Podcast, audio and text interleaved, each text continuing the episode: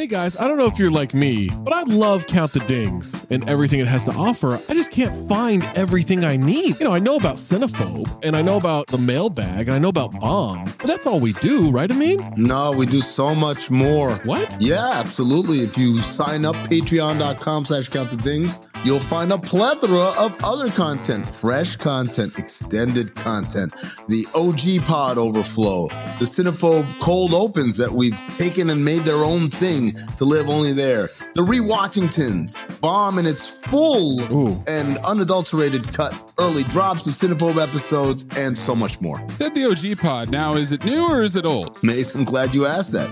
It is a new incarnation mm-hmm. of the old OG pod. Oh, So it's me, Zach, Trey, Waz, Tom, I love those guys. just like we always were. Going back to the True Hoop days, mm-hmm. we're recreating that magic, recapturing it, and putting it back out. We're talking hoops, we're talking pop culture, and most importantly, we're talking for 40 minutes for free, mm-hmm. but then another specific Patreon exclusive segment for every one of those episodes. Funny enough about that OG pod, you're getting Tom and Trey on Mondays. You're getting me and Waz, aka Zosny, on Wednesdays. Amin's floating in between. I'm a floater. You never know when you're going to get Amin in those, so you got to listen to them all. And what if I'm not sure what Maze looks like? Because I've always thought he's a fat man with a fedora. He's got a weird voice. How can I see for myself what this Maze character actually looks like? It's crazy you don't know the answer to this hmm. because it's the Cinephobe Pod YouTube page. What? The CT5s on the Cinephobe Pod YouTube page, you can look at all of us. You can get all the OG pods on YouTube too, at Count the Dings One on YouTube, at Cinepho Pod on YouTube, patreon.com slash Count the Dings gets you everything all in one feed. You can link it to your Spotify. And now enjoy the show. This episode is brought to you by Reese's Peanut Butter Cups. In breaking news, leading scientists worldwide are conducting experiments to determine if Reese's Peanut Butter Cups are the perfect combination of peanut butter and chocolate. However, it appears the study was inconclusive, as the scientists couldn't help but eat all the Reese's. Because when you want something sweet, you can't do better than Reese's. Find Reese's now at a store near you.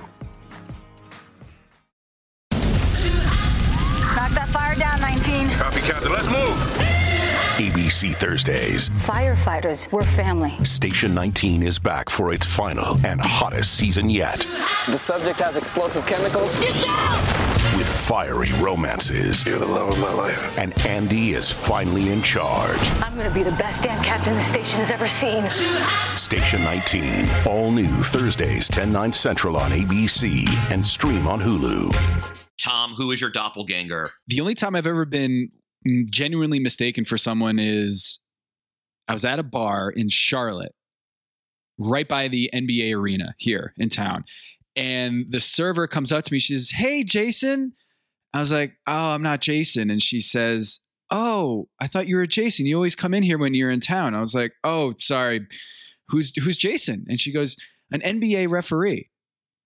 And I was like, wait a minute, I cover the NBA. Who is the NBA referee? And she says, Jason Goble. And I was, I looked him up and I'm a dead ringer for Jason Goble, NBA referee. I used to get Zidane, the French soccer player, which is very flattering because he looks like a badass Mossad agent, and I don't. So I, but it, it happened constantly, which sounds like I'm flattering myself, but I'm actually not. I think Zidane is good. I think that's a great one, a doppelganger that you should be really excited about. I also kind of feel like you got a little Jay Bilas going on. I got a little Jay that? Billis. No, so two basically two world class athletes in their time. I look like fantastic. I'm good with that. If you're good with it, I'm good with it.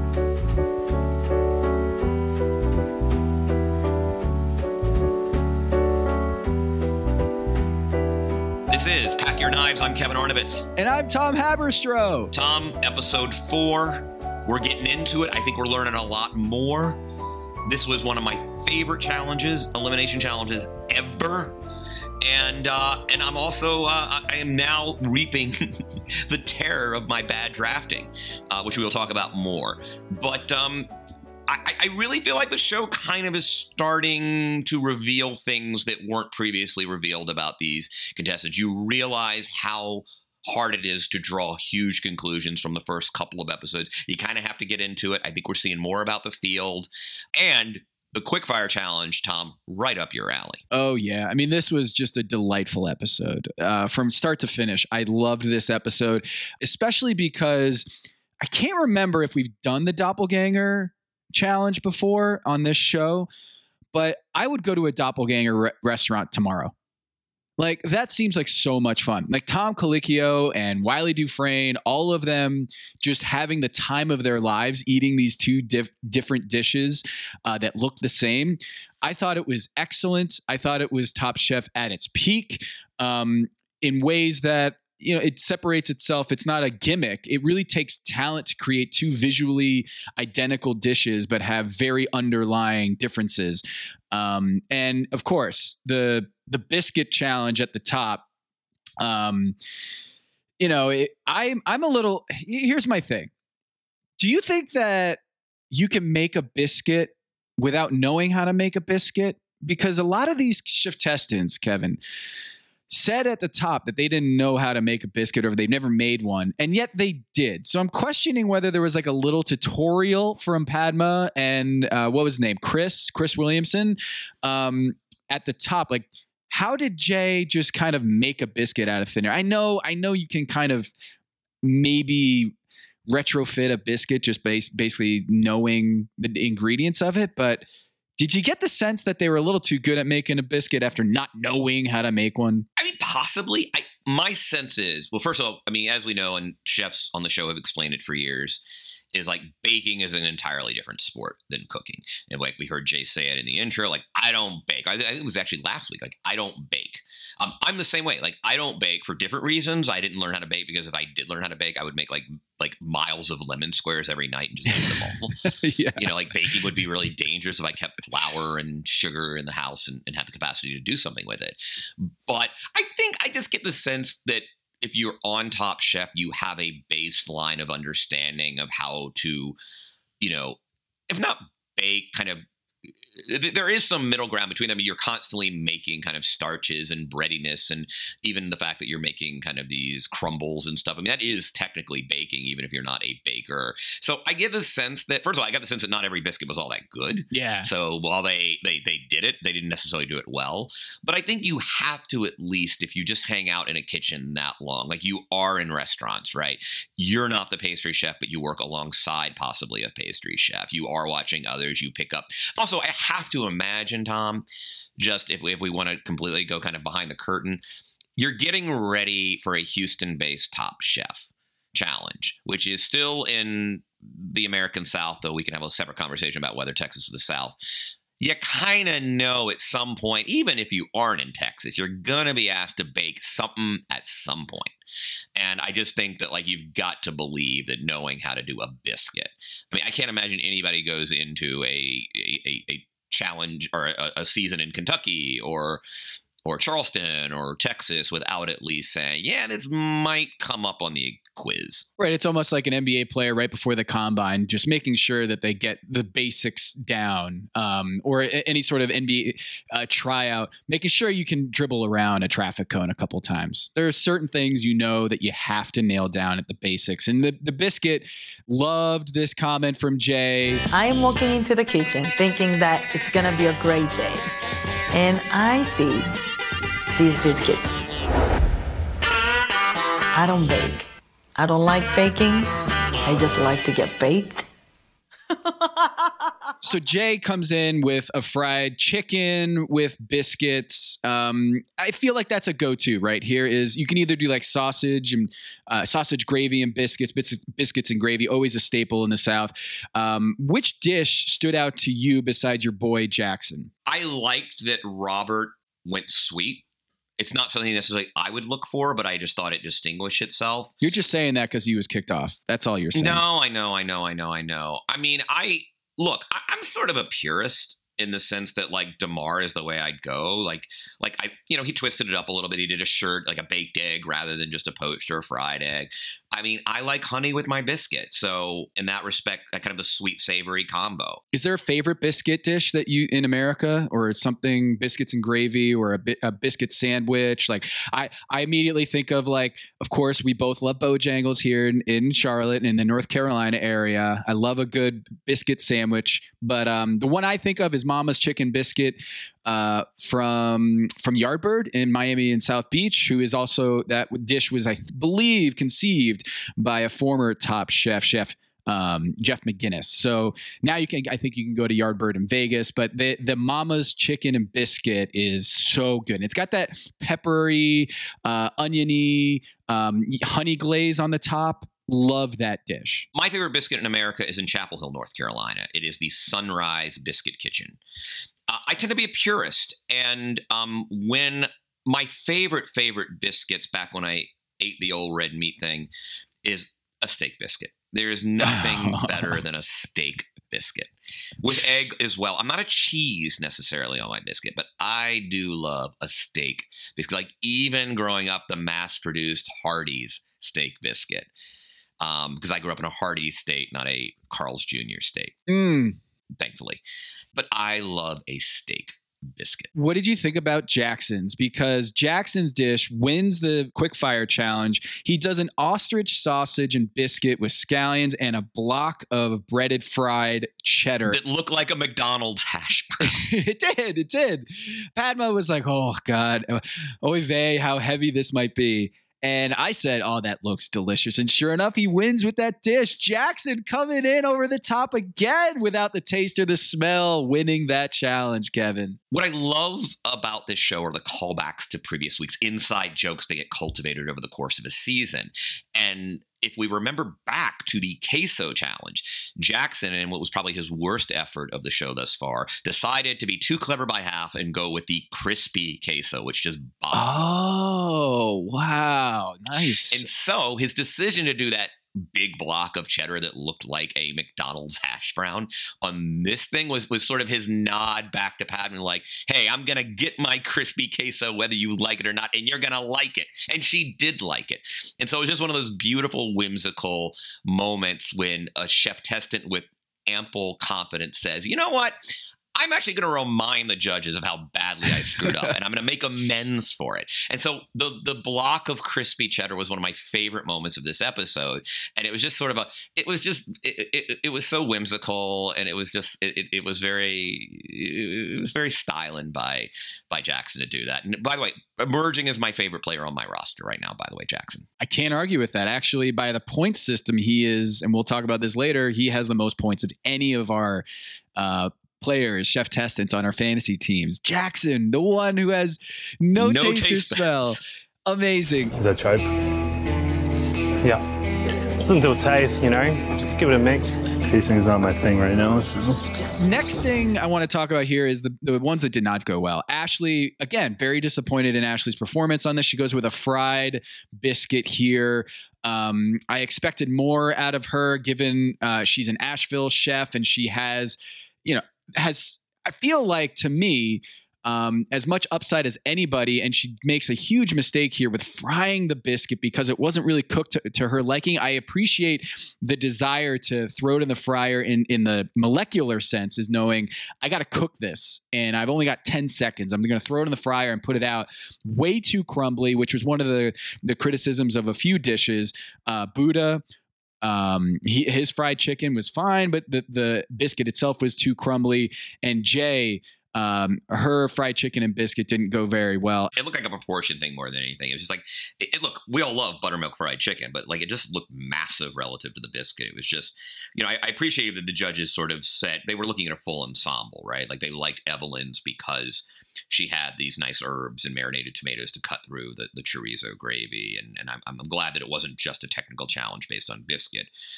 They were looking for kind of, you know, a full complement of components and whether they fit together. Yeah. I thought that Damarr, look, Damarr has been just a juggernaut. Um, everything he puts out has been really, really good on this show. One of our last picks on our big board um, after the first episode, but I really feel like he might be a top three on this show. I mean, he is just every single dish it seems like well thought well executed and i could listen to him talk for hours i mean he's got a great voice a great personality and i think he's he's emerging as a star of this show you know tom maybe next week or the week after we'll do a redraft not to redistribute the players we were, we were stuck with whom we're stuck for but it would be very interesting as an exercise for you and i to quickly kind of just now see where we would actually handicap these players and how much variance they would have from our actual dr- disastrous draft a few weeks ago. Yeah, Damarr would be pretty high, right? We're looking at Buddha and Damarr and Jackson. I mean, and actually, it would probably look a lot like the standings, which you'll do at the end of the show, sort of where each chef has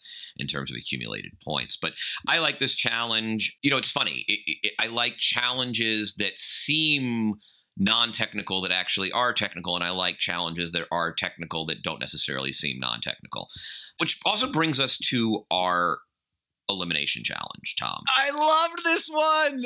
Ah, you know look 19 seasons in i imagine it's got to be really hard if you're on the production side of this show to constantly keep this stuff fresh. I mean, you can play around with venue, you can play around with ingredients.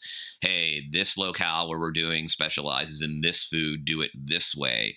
But I think in terms of just pure conceit, I mean, Tom, tell us like what these chefs had to do. First of all, it was also great because I can't even conceive of having to do this. you don't even have to hear it from me. Why don't we hear it from the source herself, Padma? For your elimination challenge, we want you to work in teams of two to create two dishes that look exactly alike, but taste completely different.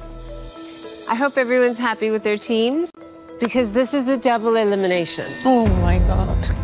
A whole team will be going home. And Kevin, when Wylie Dufresne is introduced, I'm thinking this is molecular gastronomy. I'm thinking this is WD51, um, you know, a, a sequel to his restaurant. I've never actually been to a Wylie Dufresne um, restaurant before. Maybe you have, but I actually found him to be super uh, impressive in this because I kind of I don't know why the nerd in me feels like he might be a little too nitpicky on some of the actual executions of these dishes, but he seemed very bright and positive, um, and effusive in his praise for a lot of these dishes. And it was not just a great conceptual challenge. The the idea of a doppelganger, two dishes uh, that are basically identical twins visually, but taste very differently. Um, but I also thought that it was a great pairing with the guest chef. To your point, like he wasn't fussy. Like, I mean, it- it's very fun to watch a renowned chef sit at the judges' table and say, This is so cool. Yeah. Isn't this fun? There were so many nice dramatical flourishes about this episode because, as Padma at, at one point says, Isn't it cool to be here while they're preparing, which they were. This was one of those fire alarm challenges where you never, there, there is a moment where really confident Top Chef contestants get into their groove. They know they're cooking well. They've got a dish to execute, and they know there's app. They're basically leading by 30 in the third quarter in the kitchen. You know it's going to turn out great. There's absolutely nothing that can derail this particular challenge at this moment. Now, obviously, the show does a good job of, of, of not conveying that it's it's over, but Mhm. the chef has has succeeded, and it is clear that there's nothing that's going to derail them at this point, um, short of not getting it on the plate. This was one of those challenges where, up until the last minute, because there was, you know, and I thought. I, I- thought that um, Ashley said it very well. Like you're having to balance taste as you prepare this. Like, what is the taste? What does the dish taste like? With, hey, what does it look like? At any point, to save if you need to conform your dish visually more to your partners because that's the challenge do you then sacrifice uh, you know your palate and and i think that's a really difficult balance to strike the other thing i really liked about this tom is i sometimes feel that the double elimination challenges in this show is a lot of paying for the sins of your teammate but what i liked here was that because it's so cooperative. It's not you do your dish, I do my dish. I mean, technically it does. It, it, that's the parameter, but the truth is, is you're it's it's constantly interactive. You have to be working symbiotically. It was a true double elimination challenge, and when we did see who the uh, the final uh, eliminated challenge uh, challenges were, it wasn't that oh one of them's playing for the sins of the others, and it wasn't just oh both of them Yeah. happen to make a bad dish, and and I really like that because that is one of the great frustrations on the show. And hey, it's part of the game, and you deal with it. But so often we see these team challenges. Both of you are going home, and it's someone just screwing someone else, or it, the truth is it's an individual challenge masquerading as a as a duo challenge, and this was not that. And I love that. If you're gonna have a double elimination challenge, make sure the people who are going home deserve to go home, not because they happen to draw the knife of the person next to them or whatever. Yeah, and they got to choose their own teams, which, as you know, I love these schoolyard choose your own team challenges, and I get to watch how these teams come together. So I broke it down. Um, Jackson, of course, gets first pick, 30 minutes extra, and decides to go with Buddha, who is the Wylie Dufresne of this group. And what'd you think of that first off? No brainer, and reminded me again of despite the fact that Buddha's had a little bit of a slump he's still a force to be reckoned with. And we'll talk about that later about what this particular challenge to me revealed about the field. But that's such a no brainer. I don't even think, I mean, Tom, I, I don't even know. I mean, hey, Damarr's been cooking well but I, I, don't know who else you'd go with, given you know what the what, what, the demands of the challenge. Why do you go with anybody other than Buddha? Yeah, and because there's been so much content eh, or so many contestants, we haven't really gotten to see relationships form yet. Like they usually have this filler content later in the season when we're whittling down the contestants and we need to fill more time, so we get to see them, you know, hanging out back at the house or just out in the field. We we didn't get to see like who is Jackson's pal, like who is Jackson's best relationship on this show. So I was kind of thinking when he was doing his first pick, you know, who is his best friend, maybe um, his co-pilot, comrade on this show, and and when he went with Buddha, it was clear that was just a I don't know him very well, maybe, but I just know that he is he is the on number one on the big board of molecular gastronomy. So he chooses Buddha, and then everyone else just says, "All right, who you picking?" And what I loved about this was Luke and Nick were both on the end next to each other. And I kind of loved how they looked at each other for a moment and then they just moved on. No, I'm good. like, like, like, yeah. yeah. I don't think we're the best fit because, like, when I saw Joe and Evelyn were standing next to each other, they just looked at each other like, "Hey, you know, we're, we're standing next to you. How about you and I work together?" And that could have gone the way for Nick and and Luke, but no. Uh, Nick moves on and I love the deep South Louisiana marriage here between Nick and Cajun, the, the Korean Cajun and Jay. Um, they vibed right off the bat. I thought that was a great pairing.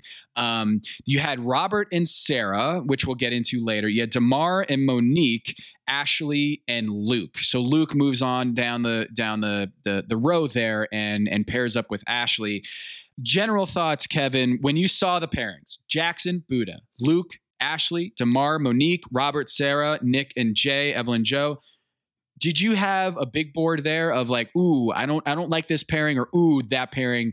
They're they're going to the top. I liked Damarr Monique for the following reasons: is at least from the outset, it looked like this would be a savory and sweet, or at least a good opportunity for a savory sweet.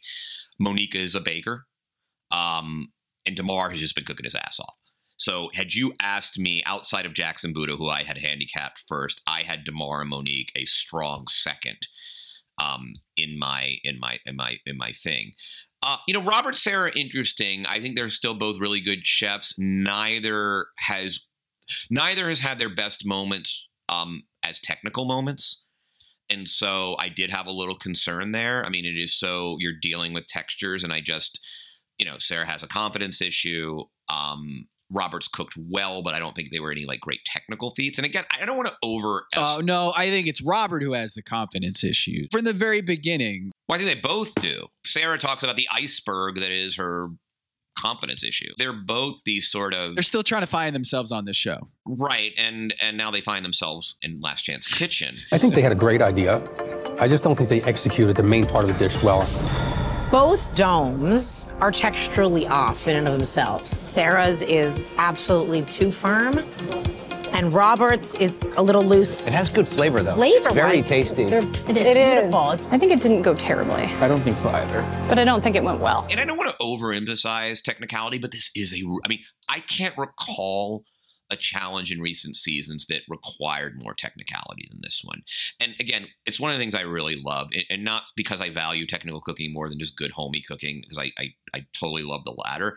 It's just that it's sort of why I like the NBA and not college basketball as much is I just want to see people do things I could never do, can't conceive of doing. It would take me years to even learn how to do. And doing stuff like the, the idea of going into a kitchen and saying, I'm going to make two dishes, never mind like someone else is going to make it. Like I'm going to make two dishes that taste completely different than look alike. I don't even know where I would begin.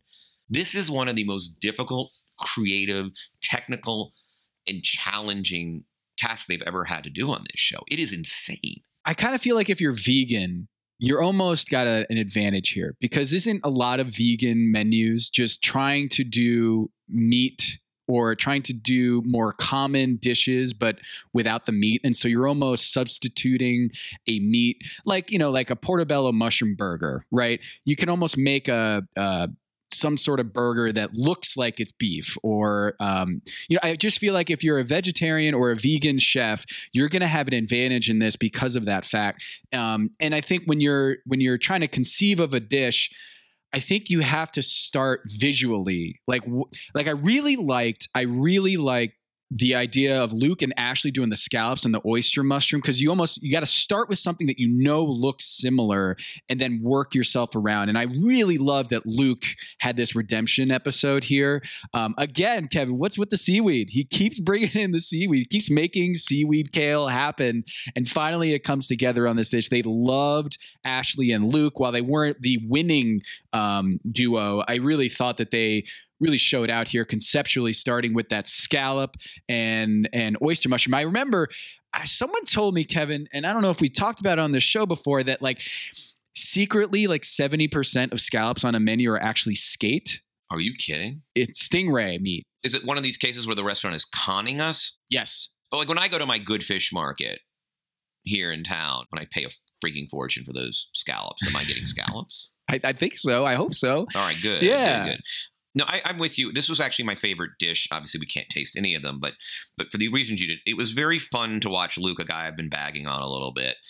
I, I this shows you how this is a really it's an interesting way to watch someone think, right? So as you say, you you build the dish. Scallop equals oyster, oyster mushroom. mushroom. Yep. Great. Okay.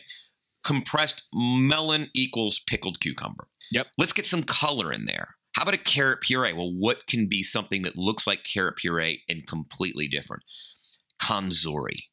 I mean, I just want to, can we just marvel at that for a second? One person is doing a carrot puree, their other one is taking essentially a Japanese chili paste that kind of has an orangey look. This episode is brought to you by Reese's Peanut Butter Cups. In breaking news, leading scientists worldwide are conducting experiments to determine if Reese's Peanut Butter Cups are the perfect combination of peanut butter and chocolate. However, it appears the study was inconclusive, as the scientists couldn't help but eat all the Reese's. Because when you want something sweet, you can't do better than Reese's. Find Reese's now at a store near you. Not only because I mean it's chili paste, it's not like you can just throw it in there and and it doesn't have an impact on the freaking taste of the dish. It's a massive thing. It's not an empty addition. But it's a perfect thing to pair with scallop, right? And then the, even the apple cider broth and seaweed oil broth. They built this dish. We're going to have four components. Each is going to look like each other.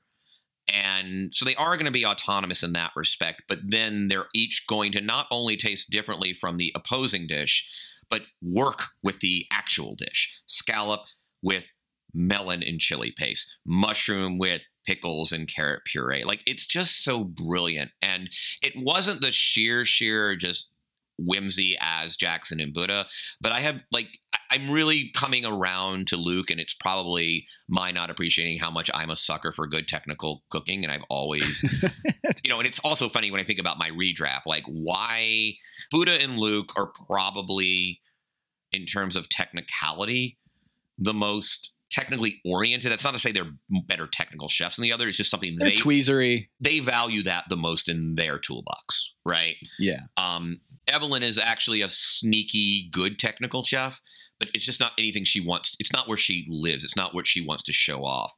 But let's talk about Jackson and Buddha's dish for a second, Tom. Before we get there, I just wanted to make note, Kevin, how nervous would you be if Tom is asking? So you're Luke and Ashley up there on the judges table, and Tom goes, um, who decided to slice the scalp and mushroom? I mean, you just have to kind of tell the truth, I guess. It's a loaded question, though, right? Like when Tom Colicchio asks you, uh, who who decided to to slice the mushroom and scallop? I got so nervous in that moment that Oh no, it's it's Luke. Luke screwed up here when he was like, "Oh yeah, that was me," I, so that we could incorporate the the ingredients and kind of splice them together. And then he said that was brilliant, and I got so nervous. I I love those little questions, those open ended questions from Gail, Tom, and Padma, where you don't know where they're going with it, and it, it was a curveball from Tom. Usually, when he does those open ended questions, it is always bad news on the other side of it. But this time, he just said that was a brilliant move, and you know I thought it was a very deserving dish, but Buddha and Jackson, the winners of this one. I mean, I'm speechless about that dish. I mean, those those two things looked identical and they were so different. Had you just given me one of those two dishes, I would have thought it was brilliant and creative and so whimsical, right? Like the fact that you can do it twice with one savory, one sweet, one is essentially a fish and cheese you know, the other is strawberries. It, it, was just those strawberry bonbons were adorable, right? The caper cream cheese bavarois, which I am, I now, I've always seen them. I didn't know what it meant, but now I know what a bavarois is. What is it? What is it? A bavarois? It was the little cutesy ball, kind of cream ball. Oh, yeah. Okay. You know, basil oil. The tuile was totally different. One was a, essentially an everything bagel tuile. The other was just a, you know, a sugary tuile. Like it was just so pretty to look at. It was art. I was in Paris over the summer, and Damien Hirst, the artist, who you know did Shark and Formaldehyde, like the highest selling piece of art, modern art ever. He's showing off these new like cherry blossom paintings and these massive, colorful cherry blossom uh, trees eh, like these little exactly you would imagine these little that look like the little salmon tartare or strawberry bonbon balls on that dish just like across the uh, the canvas and it was just like it was it was so artistic. It was so beautiful. This dish, so creative, so whimsical. That might be the best dessert we've had on Top Chef. That's a really good strawberries and cream. Also, I love bagels, lox, and cream cheese, and I love strawberry shortcake yeah. and cream. Like it's just also like two things you just want to eat. Yes, when I go to the Harris Teeter or the Publix or the the Whole Foods, and I get myself a little pint of ice cream, watching a movie with Allison.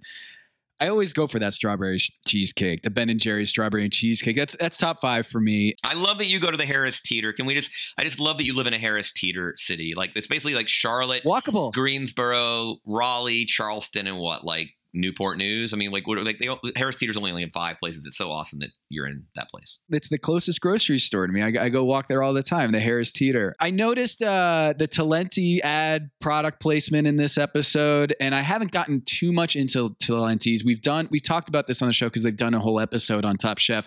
Um, but I will say that the strawberry cheesecake uh, dessert, that that the whole motif, I'm in. I'm all in. Um, speaking of which, the coffee ice cream sandwich from Monique, uh, alongside the chicken liver mousse cornbread from Damarr. Um, I agree here that Monique's. Uh, from a difficulty and execution standpoint, wasn't as as mind blowing as some of the others, but still a really strong dish from these two. I mean, yeah, apparently, and, and again, we, we, we don't know. Tom was very unimpressed with the cornbread. Um, I thought it was look, it it you want two things that look to get like that taste differently done. Yeah, they both essentially did sandwiches, right? They both created a quote bread slash cake. They both created a ice cream slash mousse. Like I'm not all that impressed given the level of chefs they are and I think the bar that was raised by the two kind of winning or top teams. And and so if I am Tom and Gail and Padma, you know, you tip your hat, job done. But I don't. It is a little. It is the easiest version of this challenge. Like, oh, sandwiches have bread. Cake's kind of a bread. yeah. Put some schmutz in the middle. Oh, ice cream is schmutz. What else is kind of ice creamy schmutz? Oh, mousse it worked well. I couldn't even come close to doing this.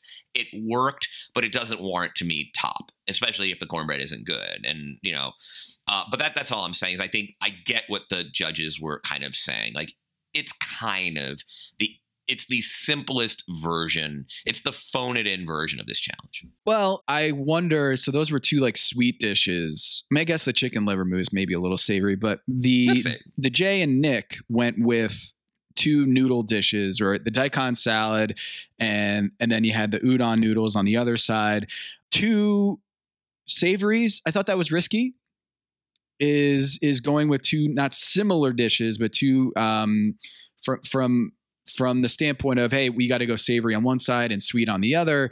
They didn't do that. So, what were your thoughts on Jae and Nick, the the Deep South? Um, the parents of the group, apparently, uh, which Nick did not take very, very, very well. What do you think about that? I actually think it's harder to do two savories. Yeah. The first variable and to do two dishes taste differently is well, one's sweet, one's not, right? Like already you're starting with that. And again, that's probably the way I'd go.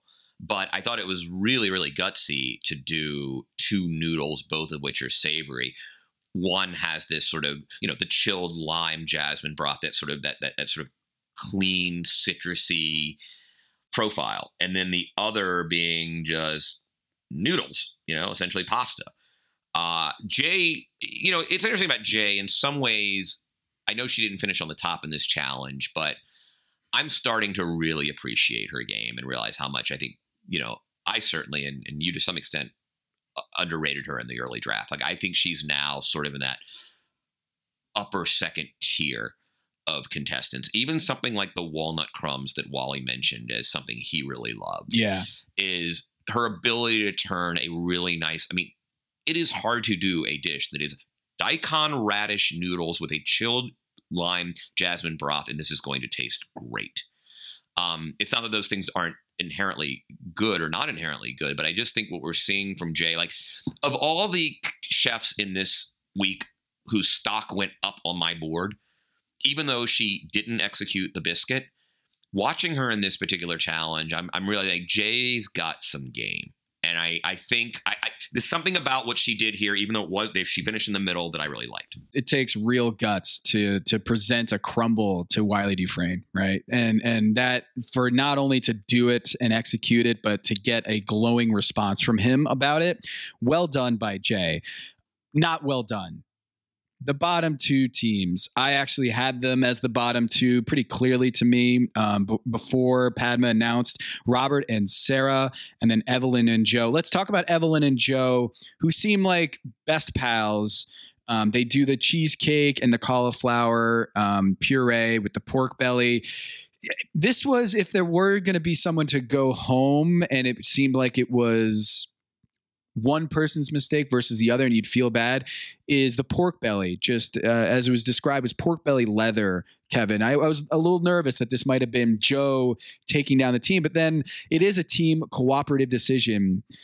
I didn't really know this but um, the judges really really took issue with the way that they cooked that puree or the the pork belly and dried it out. Yeah so i've never pressed meat but my understanding is is that in order to effectively press pork belly, you've really got to let it cool and preferably let it cool in its stock or mm. whatever the braising. I don't think it's a braising liquid. I don't think you're braising it, but actually you might be. And you have to let it cool in the liquid otherwise it gets really dry and it loses that sort of moisture that makes like succulent pork belly not leathery as it was characterized by the judges. So again, a really a bad technical error. You kind of saw it in the water early on where Jo, you know, tells the camera this is about survival. Oof. If your challenge is about survival, like you ain't cooking with a lot of confidence. Like you're in trouble because over there are two guys making friggin' jewels out of strawberry bonbons and salmon tartare and friggin' you know so like if you're just trying to survive like you know if you have to ask you're in trouble. Yeah. So um but i think just the technical error there and then look we we say it all the time on on this show you gotta you gotta nail the protein. I mean, you nail the protein, you're you're you're probably not going to go home unless you're in a very late week um, where everything is good. And if you don't nail the protein, you're going to be on the bottom, some one way or the other. And uh, yeah, so pressing pork belly is apparently very hard. I've never done it, never will do it.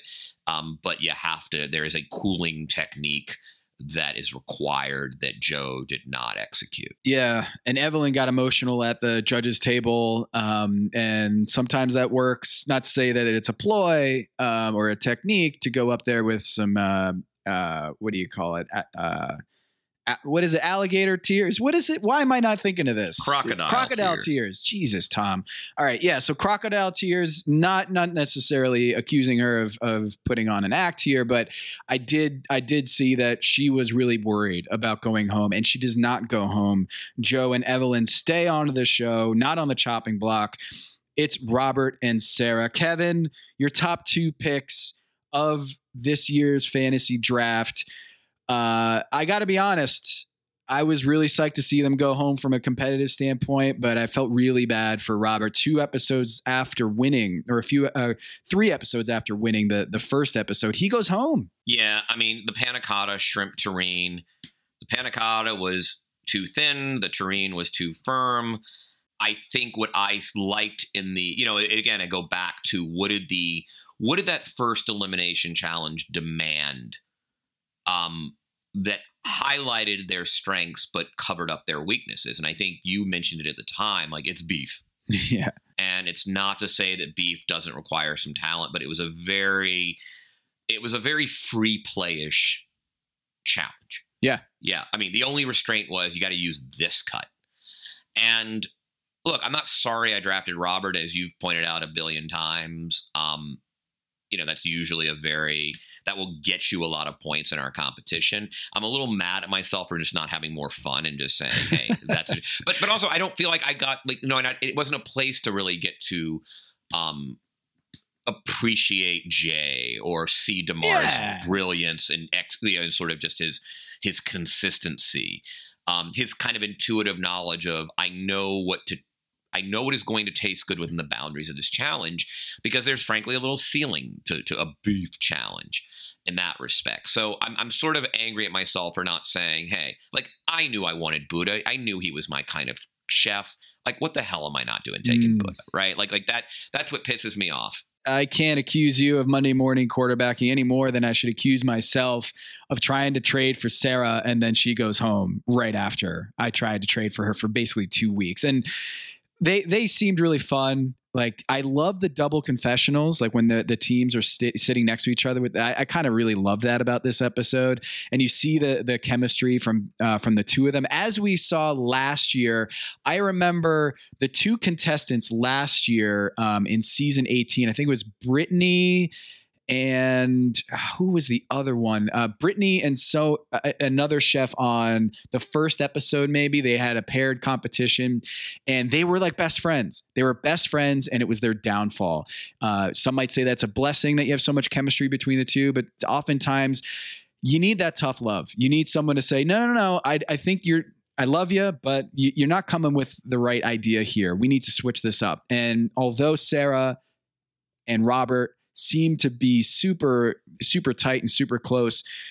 It did seem like that panna cotta just did not work. And when there were a couple panna cotta dishes on the on the board the worst one of the two uh, y- it's not going to work. It, you're going to go home. You're going to get eliminated. So I, I did see that sarah and robert uh, were not able to execute that panna cotta. And also like in terms of inventiveness like innovative dishes it, i don't know. What did you think I mean, it was fine. Yeah. I love a shrimp terrine.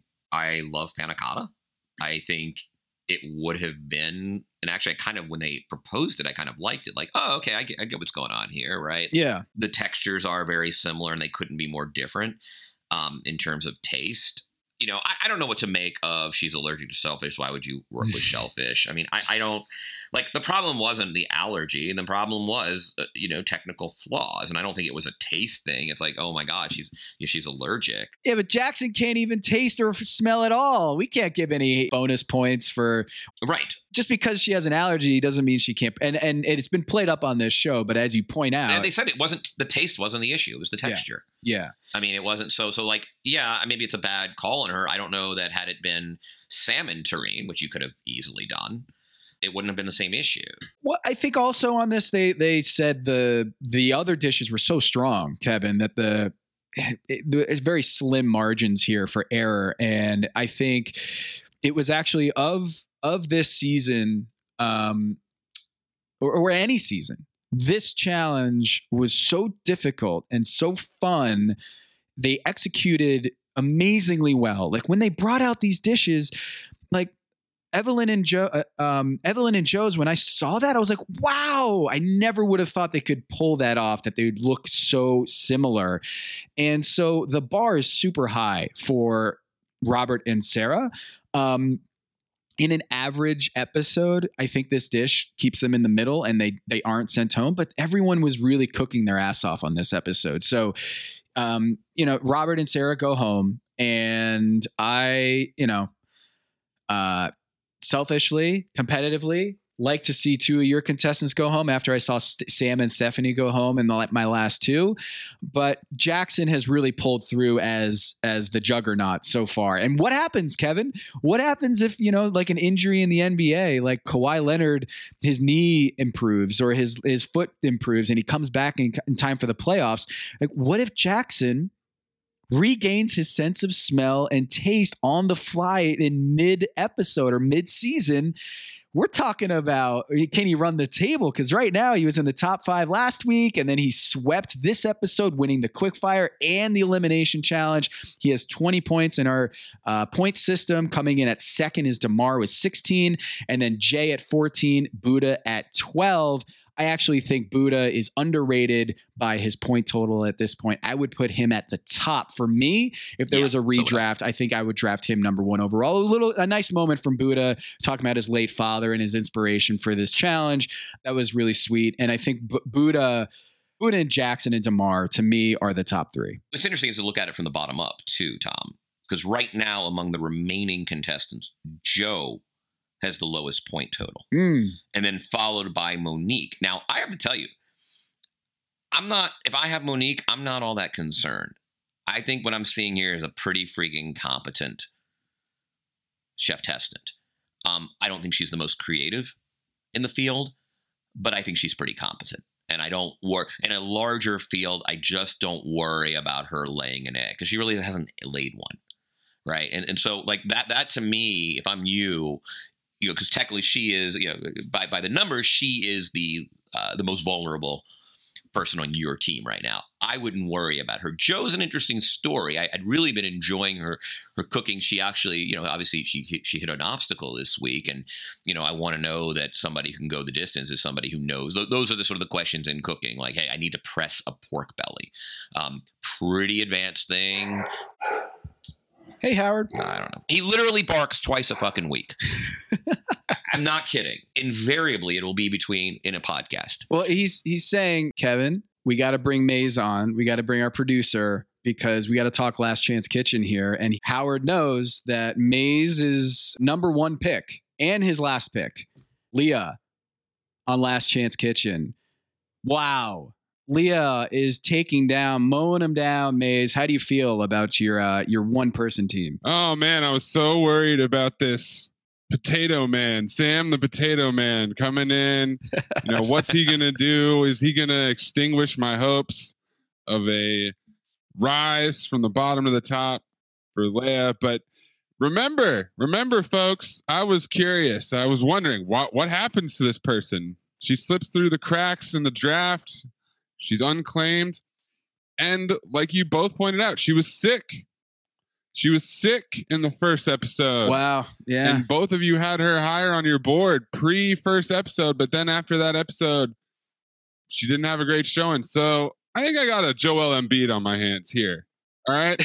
she had a pre draft injury, and now she's going to get in the mix. She chipped away two points for me here. I'm coming for your next. I'm coming for the whole thing.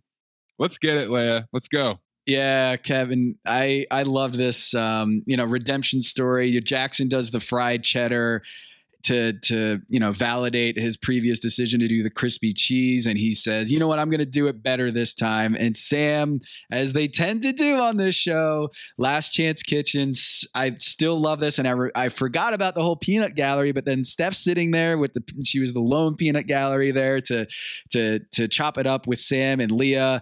Um look Sam's in denial. I didn't know this about Sam, but he he doesn't have a, real, a lot of self awareness about his food. He he said uh, this quote. I think it was. I learned this from Jeff Bezos. Every day is day one. Um, little bit of uh, some character flaws here from Sam that he, he's not very self aware on his dishes. He decides to go with a grilled potato again as one of the elements of his dish. Uh, and Leia comes in with a sweet potato hash, poached egg, and gochujang. It was, you know, as Tom said, a little bit of a safe dish from Leia. Sam goes with potato, potato, potato, potato, potato, potato, and lots of fried. And it looked pretty good, apparently. It was pretty good. He did potatoes 18,000 ways. And, uh, you know, credit to him, credit to Sam for going down in a heap of potato. I think I decided, despite his just absolutely benevolent nature and the fact that if the world were made up of Sams, we'd have probably no war, is I think I I think I identified why Sam bothers me a little bit, and, and I realize I don't like adults who think they're cute. Oh, it's why I don't like Jimmy Fallon. Oh, and I realized this early on. Like, why do I find him so insufferable? Right? Because he, he he's not a strong potion, right? Like no one should be that offended by Jimmy Fallon, unless you're like a hardcore late night comic who believes that like, oh, who we've handed this form to is just terrible. It started with Jay Leno. Why do I not like Jimmy Fallon? Because he thinks he's adorable, and I think it's completely unbecoming for a 50 year old man to think he's cute. And that's the thing with Sam. Like he's just so I'm so cute. Mm. You're an adult. Yeah, I know. I see what you're saying. I see what you're saying. It's, it's, the Jimmy Fallon factor. It's why I don't like Sam, even though I acknowledge that he is a fundamentally like benevolent force in the world. I still don't like him. For that reason, I actually like him on the Peanut Gallery. That I like his his you know cutesy, uh, adorable, cartoonish character I like that from what he's going to bring to the table at, at, on the on the staff of onlookers. So I would like the peanut gallery to be more like Waldorf and Statler. well, we might get that later. Like I think there should be more heckling. I mean, okay, and this is my appeal, and I, I know it just it's violating just the wonderful world that is Top Chef. I just I, I'm ready for a little more contentiousness. Yeah. I thought this was a great challenge. You're not going to be able to reproduce a challenge this intense and this challenging every single time. I'm just ready for Top Chef to introduce a little more mean. Yeah. Not like I don't mean mean mean. I don't want bull I want just a little like I want fierce competitors who when they're out on the floor and hey, by the way, when the game's over and, and the buzzer sounds, you know, you dap up and and hug your opponents. That was a great game, but like I do would like a little more intensity between the competitors. It's one thing I think the show has lost a little bit of. I still love it. It's still going to be the best reality show ever, no matter what they do out there. But I just miss the stakes. We did lose. I feel like Sam would have been the most uh most potential in this. In no, this. he's just weird. It's not the same thing. it's not. It's not. You're right. I just. Uh, in terms of characters who can make make some conflict or controversy, I feel like he had some potential. Because looking at the rest of, the, to your point, looking at the rest of this roster with Jackson, Buddha, Luke, Ashleigh, Monique, Damarr, Jade, Nick, um, Evelyn, and Jo. There doesn't seem to be a heel among them, so we're gonna we're not gonna have it. It doesn't have to be a heel just a little bit. It's not top chef. It's not. It's not top scallop. Like I, I, just want a little bit of trash talk. Just a little bit of of by the way, I love it when it's game recognizing game, when it's two really elite competitors who just know the other's a threat and you try to look, play a little I want to see some head games. I want to see mm. I don't need to see Kevin Garnett like getting on all fours and barking, but I'd like to see a little bit of that, just like something. And that's all. That's my only critique of the show as it stands. It is in a wonderful place. They have played, they've created an amazing world populated with fantastic people. I'm looking for a little competitive intensity. It feels like a regular season game every week, Tom. I want a little playoff. I want to get this is getting a little chippy. I want it to get a little just it doesn't have to be every week. Just once in a freaking while. Is that Leia's music? That's who's going to come in and rip everyone a new one. Is Leia you're looking for a heel on Top Chef. You're looking for a heel on Pack Your Knives. I give you the Leia Anthony Alliance. yes. Yes, Leia's going to come in. She's going to run the table at Last Chance Kitchen, come back in the competition and give us that conflict that that not Kevin Garnett barking at uh, everyone on the on the on the on the court. But actually, I think Leia could come in as the NWO, the alliance with Anthony Mays, and come in and be the disruptor of Top Chef. I, th- I feel like that is what's going to happen here. Kevin, any last thoughts here? No, I mean, I'm. Uh, it's an interesting season. I don't know which end is up. I know who's down. Very curious to see more. Sometimes the best trade is the one you don't make. Yeah, in this the best- case, the worst trade is the one I didn't make. But Tom, we'll continue conversations. For Tom Haberstroh, this is Kevin Arnovitz, and this is Pack Your Knives.